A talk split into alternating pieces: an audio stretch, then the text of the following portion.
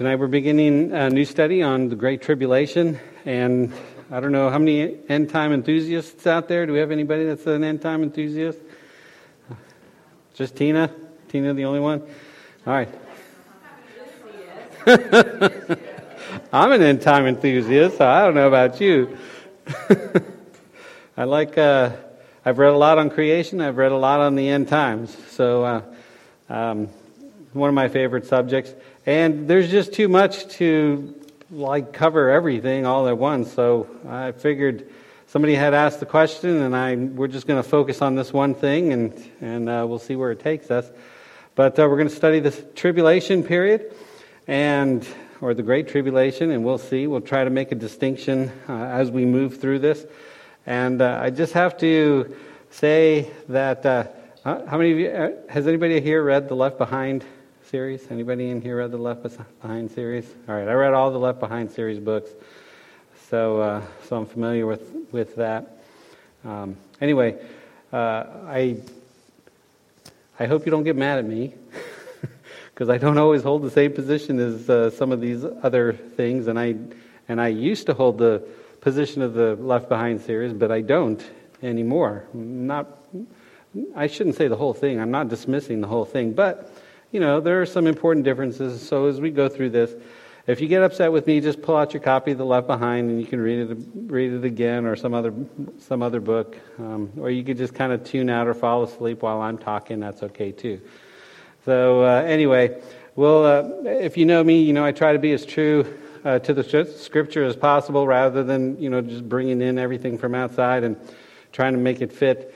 So I try not to do that. So we'll uh, try to take this as uh, analytically as possible and try to understand what the Bible says about this and you know everything else that we address here. So we're talking about the tribulation period, and before we get to some of the details of that, we want to look at uh, look at it a little bit more broadly. So, what does tribulation mean? And, and I think sometimes the way people use it is there's this idea, well, you know, whenever this word occurs, it specifically means something, which is really not the case. So when we're talking about tribulation, we're really reflecting on a common word that's used in the New Testament. That means trouble, oppression, affliction, and tribulation. It can mean persecution. It's just a really broad word to uh, refer to the trouble that we go through as believers or as people or whatever. It's a, a very com- common word. Now, uh, end time enthusiasts take this word and, and, of course, they attach it to this period of time that happens just before Jesus comes, and so they call it a tribulation or they call it a great tribulation. And uh, they talk about, uh, you know, are you mid trib or post trib or pre trib? And, and maybe you're familiar with some of those terminologies. So um, it's, it's a very um, common term, and yet it can be very loaded when you're talking about the end times. So, like I said, it's a very common term, and it's used throughout the New Testament a number of times. And so we'll just uh, kind of look at this a little bit. Now, on a broader scale, believers will experience tribulation. Believers will experience tribulation. And I'm using this in just the very generic term. So let's look at some passages of Scripture. We're going to, I'm going to have some of the scriptures here on the screen, and then on others that are maybe a little bit longer, we're going to turn to the Bible for them. So you'll need, you can look up here, and you'll also need your Bible to refer to the passages of Scripture. So the first one is John chapter 15, verses 19 through 20. And Jesus said this, and what Jesus is doing in this passage is he is reflecting the tribulation or the trouble or the affliction that believers are going to have in this world. So it says, If you were of the world, the world would love its own. Yet, because you are not of the world, but I chose you out of the world, therefore the world hates you. Remember the word that I said to you a servant is not greater than his master. If they persecuted me, they will also persecute you. If they kept my word, they will keep yours also. So we see a fundamental uh, expression of Jesus here that the world loves its own. So uh, because they hated Jesus, since we are believers, they're also going to hate us. And because they hated Jesus, they persecuted him, because they hate us as believers, they're going to persecute us also. So this is what Jesus is saying here in this passage. Let's turn to another. This is in 2 Timothy this time. 2 Timothy chapter 3. And it kind of, uh, this passage in Timothy carries along the idea that Jesus expressed here. 2 Timothy chapter 3, and we're going to look at verses 10 through 14. 2 Timothy 3, beginning in verse 10. It says, But you have carefully followed my doctrine, manner of life, purpose, faith, long suffering, love, perseverance, persecutions, afflictions, which happened to me at Antioch, at Iconium, at Lystra. What persecutions I endured, and out of them all the Lord delivered me. Yes, and now here's the one that here's the verse, verse 12 that applies to us. Yes, and all who desire to live godly in Christ Jesus will suffer persecution. But evil men and impostors will grow worse and worse, deceiving and being deceived. But you must continue in the things which you have learned and been assured of, knowing from whom you have learned them. Now, there's some a couple of interesting points here with respect to our topic tonight. First of all, he says, notice how he says that um, men and impostors will grow worse and worse, deceiving and being deceived. And I think that this is one of the verses that we can use in support to show us or to express to us that as we move closer and closer to the return of Christ, things are going to get worse and worse. Why? Because men are going to grow more and more evil. And if they are more and more evil and they are of the world and the world hates Jesus, then there uh, can be the expectation that there is going to be this persecution that comes upon the believers as well. And that's what it says in verse 12. It says, All who desire to live godly in Christ Jesus will suffer persecution. So if we are going to live for Jesus, the brighter our light shines for Jesus, the more of a reaction we are going to get from the world. Now, now this is kind of convicting for us because we can kind of remain on the down low as Christians and, and really our light isn't shown anywhere. You know, that we don't open our mouths too often. We're kind of quiet people or, or maybe, you know, when we uh, go to work, we do our jobs, we don't stir up any trouble and we don't say anything. And, and, if, and if we remain down low like that, then people don't really know what it is that we stand for or, or uh, who we represent. And if they don't know, then they might not say anything or do anything towards us. But if we let our light shine, the brighter it shines, the more, more vocal we are, or the more we stand up against some of the sins and the, the things of the world, then we're going to elicit a response from them. And, and we shouldn't be surprised for that. So, as uh, we shouldn't be surprised by that. So, as we live godly in Christ, we will suffer persecution. So, this is this is what this passage um, expresses. Now, the in the New Testament, there are examples. There are, there are 45 references. This word is used 45 times. So, it's like I said, it's a pretty common word in the New Testament. And uh, in these 45 occurrences, uh, we see this idea of persecution or trouble just kind of being expressed more and more. So if we can go, we can go to several other passages. Matthew chapter 13, verse 21. So the first two verses we looked at talk about specifically as Christians, we can expect trouble and tribulation and persecution and affliction and all of that. But there are also some broader uh, uh, uh, uses of the word. Now, I, I want to make a distinction. When we talk about persecution and we, when we consider the Great Tribulation, we often associate that with this great persecution against maybe Christians or against the world. Um, the, word, the word tribulation, like I said, is a, is a broad word, and it can be applied to non persecution kinds of trouble. So we might go through a period of trial or a period of, of temptation or a period of, of affliction, and that's not necessarily persecution that we're going through. So when we talk about persecution, we're talking about somebody giving us a hard time for our faith. That is persecution. And I have to say that as Americans in the United States right now, even though it is a little bit different and has heated up a little bit, we basically do not experience much persecution for our faith. You know what I mean? There aren't, there, there have been no laws preventing us from having church and, and uh, so on and so forth. So there hasn't been this direct persecution. We, we really have a whole lot of freedoms still even though, like I said, things are heating up. And uh, it can change very quickly, and, and I anticipate as we go down the road uh, that uh, maybe some of our laws are going to change, and you know we're going to be more and more persecuted. Can you think of ways in which Christians are being persecuted now that maybe is a little bit different than maybe five years ago or ten years ago? Is, are, are there examples of persecution for our faith, for Christianity, that we can see in our culture? All right, uh, Lois? Okay. So, so what's the persecution against believers there?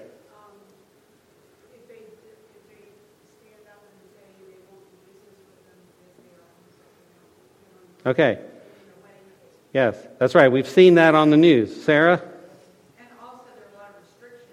Yeah. You can't express your Christian views Right. in public institution, and if you express your Christian views, simply stated as Christian, your views, Yeah. you get labeled you get verbally reprimanded. Okay, that's right. So we, we have these examples of, well, we're being forced maybe to engage people that we might not normally engage, or, and we're being forced to be silent, to keep silent in the workplace. A- anything else? Is the workplace the only place where the pressure to be silent is being exerted? All right, schools, the, the workplace. Okay, pastors. Well, that, that's interesting. I, re- I was reading a book. This was this. It's been a while, but in this book, it was a novel, and um, the the government was requiring pastors to submit their transcripts, their manuscripts for their sermons beforehand for approval in order to allow them. This is fiction when I read this book. But who knows if, they're going to require that, or, maybe you know somebody will start uh, scanning audio files for key words and, and start to, to mark you know certain pastors and certain churches as, as being uh, um, against the cultural movement.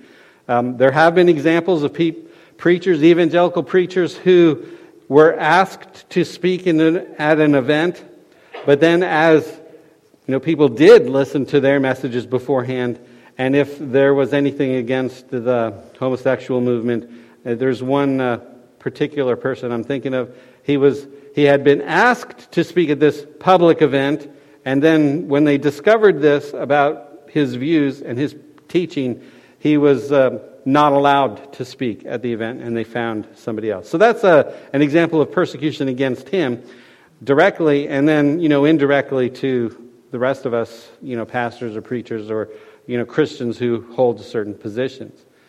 Sarah. Um, I- I'm sure everybody remembers Chip and Joanna Gaines had the Fixer Upper show.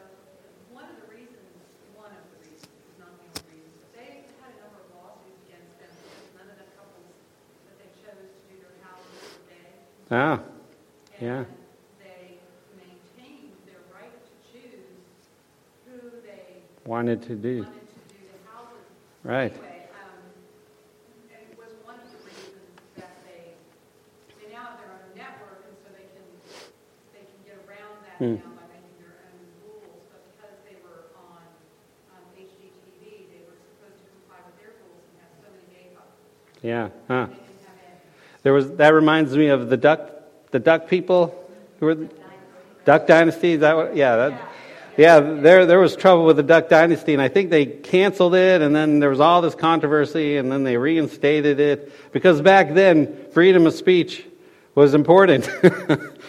But I think this is the, the other example of persecution that we're experiencing now that even in the public arena, we are not free to express our position without being labeled as haters or homophobic or I don't know what other you know terms that they're using these days.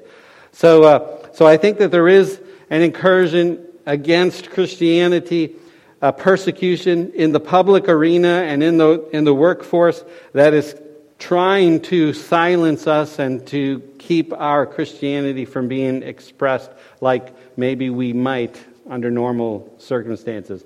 But thankfully, we, we can still have church, and you know this this is a freedom that we can still enjoy for the moment. But um, anyway, uh, we we don't have. Besides that, we don't really have persecution as a whole. Now, some of us, uh, again, if our light is shining a little bit brighter, you know, some of us might experience some personal persecution from others uh, who we offend, and you know, they get upset with us, and you know, they give us some kind of persecution. Um, but as a whole, we don't have any limitations currently, I don't think. Uh, but uh, that might change uh, as, as we move closer and closer to the return of the Lord. So we have this, we have tribulation or affliction in a general sense when we go through trouble, but there's also tribulation that refers to specific persecution against Christians for their views.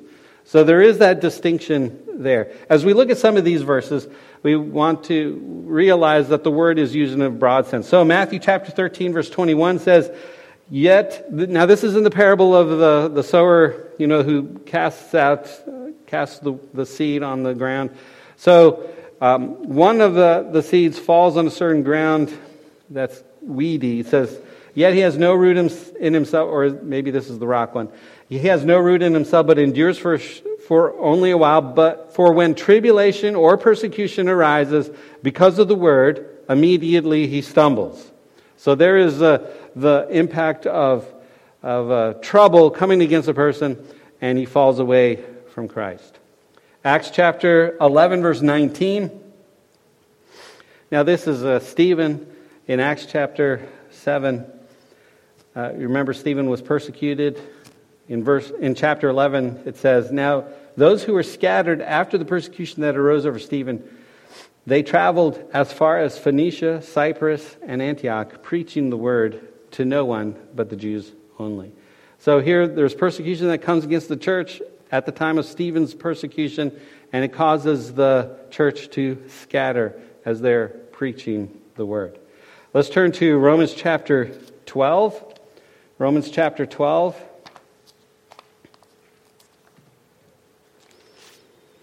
Romans chapter 12, verse 10.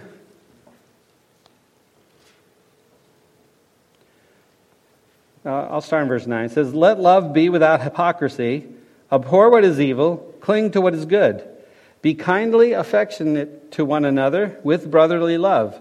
In honor, giving preference to one another, not lagging in diligence, fervent in spirit, serving the Lord, rejoicing in hope. And, and notice the next one patient in tribulation or patient in trouble. Rejoicing, sir, um, sorry, patient in tribulation, continuing steadfastly in prayer, distributing to the needs of the saints, given to hospitality. Verse 14 Bless those who persecute you, bless and do not curse. So, in this passage, there's a series of exhortations that are giving, given to us. So, if you are struggling as to what God's will is, this is one of those passages that you can turn to in order to kind of discern what God's will is for you in your life. But notice one of them is when you're experiencing tribulation or trouble or affliction, be what? Patient in it, which is another way of saying persevere through it. You know, persevere through your tribulation or your affliction. And this, again, of course, is speaking of just general affliction that, and trouble that we might experience as Christians. Another passage, 2 Corinthians chapter 1, verses 3 through 4. This is a fabulous passage of Scripture that is really an encouragement to those who go through uh, trouble in their lives. So it says, Blessed be the God and Father of our Lord Jesus Christ, the Father of mercies and God of all comfort. We see, you see that right there? That is uh, meant to kind of set the stage for the encouragement that we're going to receive. God is the Father of mercies and the God of all comfort. That's, that's who He is. Therefore, uh, this is what He does he comforts us in all our trouble, that we may be able to comfort those who are in any trouble, with the comfort with which we ourselves are comforted by God. So here's the God of all comfort. He comforts us in our tribulation so that we might be able to comfort someone else with that comfort we've received from God. So it's an encouraging passage there. If you're going through trouble or tribulation, um, receive God's comfort and take that comfort and pass it on to someone else. 1 Thessalonians chapter 1 verse 6. Now we've been studying 1 Thessalonians in our uh, Sunday morning Bible study. And this is one of the passages that we uh, came across. It says in 1 Thessalonians 1 6, You became followers of us and of the Lord, having received the word in much affliction. And there's, there's the word for tribulation there. With joy of the Holy Spirit. All right? So they received the word, but there was persecution, there was trouble, there was uh, affliction that was going on as they received it. A little bit later in chapter 3, verse 3, it says, No one should be shaken by these afflictions, for you yourselves know that we are appointed to this. And again, this harkens back unto the statement that Jesus made the world hated me, they're going to hate you. If they persecuted me, they're going to persecute you. So, in a sense, according to this verse, anyways, this is something that we have been appointed to. We can expect that it is going to happen to us. All right?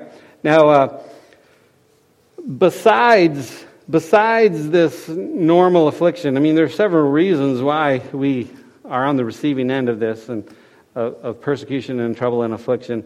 But um, one of the things we haven't talked about is this enemy that we have. We have an enemy he is the devil. He hates God. He hates all that belong to God. So, putting aside the human element just for a moment, there is a spiritual component to the trouble and the persecu- persecution and the affliction that we experience. So, be sober, be vigilant, because your adversary, the devil, walks about like a roaring lion, seeking whom he may devour. So, the encouragement of this verse is like, look, you've got this enemy that's out there, and he is seeking to destroy us or to give us a hard time at least. So be alert, be awake, be on the lookout. Don't just, you know, go traipsing through the jungle there without, uh, you know, any consideration that there might be, you know, some trouble awaiting you. So the devil is like that, and of course he uses all of um, all of the tools at his disposal in order to cause us to trip up. And really, I, I guess we could categorize the trouble that the devil gives us uh, into you know some broad categories here. So, uh, personal trouble, you know, trouble with other people, that, that is a, a common trouble that we have to experience. Uh, health trouble, that is another common experience, you know, trouble that we have to experience. Um, maybe trouble with uh, um, just our, our things, you know, just you know, that, that is a trouble that we might uh, experience. So we, we can kind of generalize them into just a few broad categories that all of us, you know, the trouble that all of us are facing just kind of fall into one of these categories. There aren't very many unique kinds of situations that we fall into. And so the devil, you know, he knows how to tempt us, you know, temptate trouble through temptations to sin. That's another one. Um, you know, he knows how to use these tools in order to bring trouble upon us. So be alert, be sober, be vigilant, because he's, you should know, he's, he's out to cause you to stumble and to try to trip you up. But one thing is true, and this is where, where Romans chapter 8, verse 35 is just a great verse here. It says, Who shall separate us from the love of Christ? Shall, and here it is, shall tribulation, or distress or persecution or famine or nakedness or peril or sword? And he goes on in this passage. It's a great passage. But the answer is no. Tribulation shall not separate us from the love of Christ. He is bigger than all of these things. He knows what we're going through, and we can trust him. He, we, we can know that he loves us and that he is with us, and that this, whatever it is, will not take us away from him. Even if we should die, right? I mean, for the world, death is like kind of the ultimate, the ultimate uh, attack that you can make against someone. But for the Christian, it is not the ultimate attack. So uh, Jesus said, "Don't fear them who can kill the body; fear him who can cast, you know, the soul into, you know, death and hell." So we we need not fear those who try to uh, give us uh, trouble. So, like I said, we have a certain amount of uh, freedom currently. we experience these broad. I have these. I haven't read all the verses. This is just kind of a sampling. I said there were 45 of them, but uh, just read a few of them. So we may experience some pers- personal persecution, but uh, we all have to. We can all know that we're experiencing just you know affliction and trouble in general as well. Um, now, when we look at our study in particular, we are looking for this great tribulation period that is a period of time that is at the end times, and it is specific, and it is a worldwide kind of tribulation against believers and maybe against others as well. That happens just before the end times. So we're dealing with the end times, and for me, in my mind, that whenever you're talking about the end times, the first place you should go is where? The Bible. Where in the Bible? The book in, that's what I think. The book of Revelation in the Bible. If you're going to talk about the end times, the first place to go, naturally, is the book of Revelation.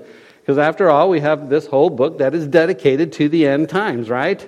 So why not start there? That's where I like to start, so that's what we're going to do. And uh, we're going to start our study in the book of Revelation. It is the first go to place, if you will, when you're studying the end times. And my, uh, my approach is this we should take all of the prophecies that are given in Scripture and we should try to understand them in light of what Revelation says. That, that's how we should we should do it. Revelation is our starting point. It is our structure. It is our template. It is the place where everything is most clearly, yeah, I said clearly with respect to Revelation, but it is the place that is most clearly speaking of the end times. And so we should uh, use that as our template and then try to work everything else in light of what the book of Revelation says. Now, I don't mean that the book of Revelation is clear. It is uh, just as muddled in my head as anything else I've ever read. And, and honestly, I have to go forward in this discussion on the Great Tribulation with some humility because I don't know what's going to happen. I, all I can do is just try to read the, the verses that are given to us and, and speak of these things and understand them the best I possibly can. So, again, if you find something that I say that is different than what you have always been taught, then just kind of let it go if you can. Don't get mad at me. Um, and we'll, we'll just try to, to work for it. Or, you know, just kind of piece it into what you already know. That's okay. This is hard to understand stuff, so we'll do the best that we can. Now, I'm making some assumptions about the book of Revelation. There are different ways to interpret the book of Revelation.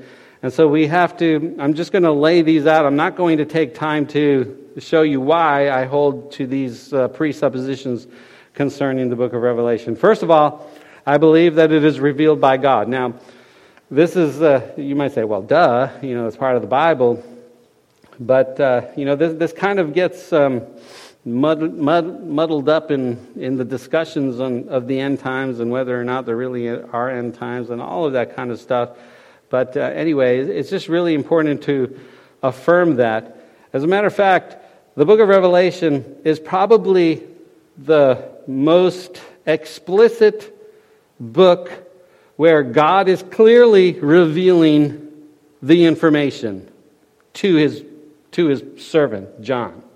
There, there is no other book that so clearly makes this connection that God is the one who is showing all of these things to John, giving him the instruction to do what? To what? To what?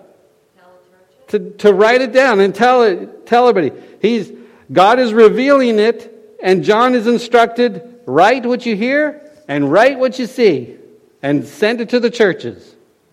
There is no other book that is so direct like that for such a large amount of uh, Scripture. But nevertheless, I was just reading a book on Revelation that completely ignored that God was the writer of the book and just kept on saying, John did this, John said that, and John said this, and treated it as apocalyptic and took all of the prophecy out of it. I'm like, you're supposed to be an evangelical Christian, and you know, you're just kind of passing over all of these. I can't do that. So, I, don't know how anybody could do that, but maybe I'm just kind of faulty. See, again, you know, maybe I'm just faulty in the way that I approach Scripture, but to me, Revelation is just so directly from God. John's just recording what he's hearing and seeing, and that's how it is given. So I'm making that assumption. It's revealed by God. Secondly, I am assuming it is prophetic. This is not just a apocalyptic literature meant to encourage those who are going through a hard time. I do believe it specifically reveals the end times and the return of Jesus Christ. All right, so I'm making that in assumption, and also um, I am taking a combination of a literal approach and symbolic approach to understanding the book of Revelation. I'm not. Uh, some people want to take only a literal approach. Some people want to take only a symbolic approach, and I don't think that you can do either one of them by themselves. There has to be a combination of that. So uh, you'll see that. You'll see, and it's kind of natural as you go through it. I think we automatically do it without even realizing what we're doing. And of, all, of the books, and I've read not just one, but I've read several recently, of all the books, um, it is hard to be consistent. So, this last book, for example, talked about uh, how we should take, take the symbolic approach. And yet, he, he could not avoid going back to the past and, inter- and interpreting part of his book with respect to the nations and going forward and looking at the judgment to come. Okay, so you can't, it's really hard to, you, you, just cannot do one or the other. There has to be a combination of both. All right, so uh, those are some assumptions in uh, my approach to the book of Revelation. And I don't think they're uh, way outlandish there, but anyway, that, that's kind of what we're going to do. The next thing that we're going to do, starting next week, is this third point. And like I said, Revelation is our starting point, right? So we're going to take this, this term, tribulation, and we're going to find all of the occurrences in the book of Revelation and see what they say to us. So that's, what that's where we're going to start. And we'll do that, Lord willing, next time.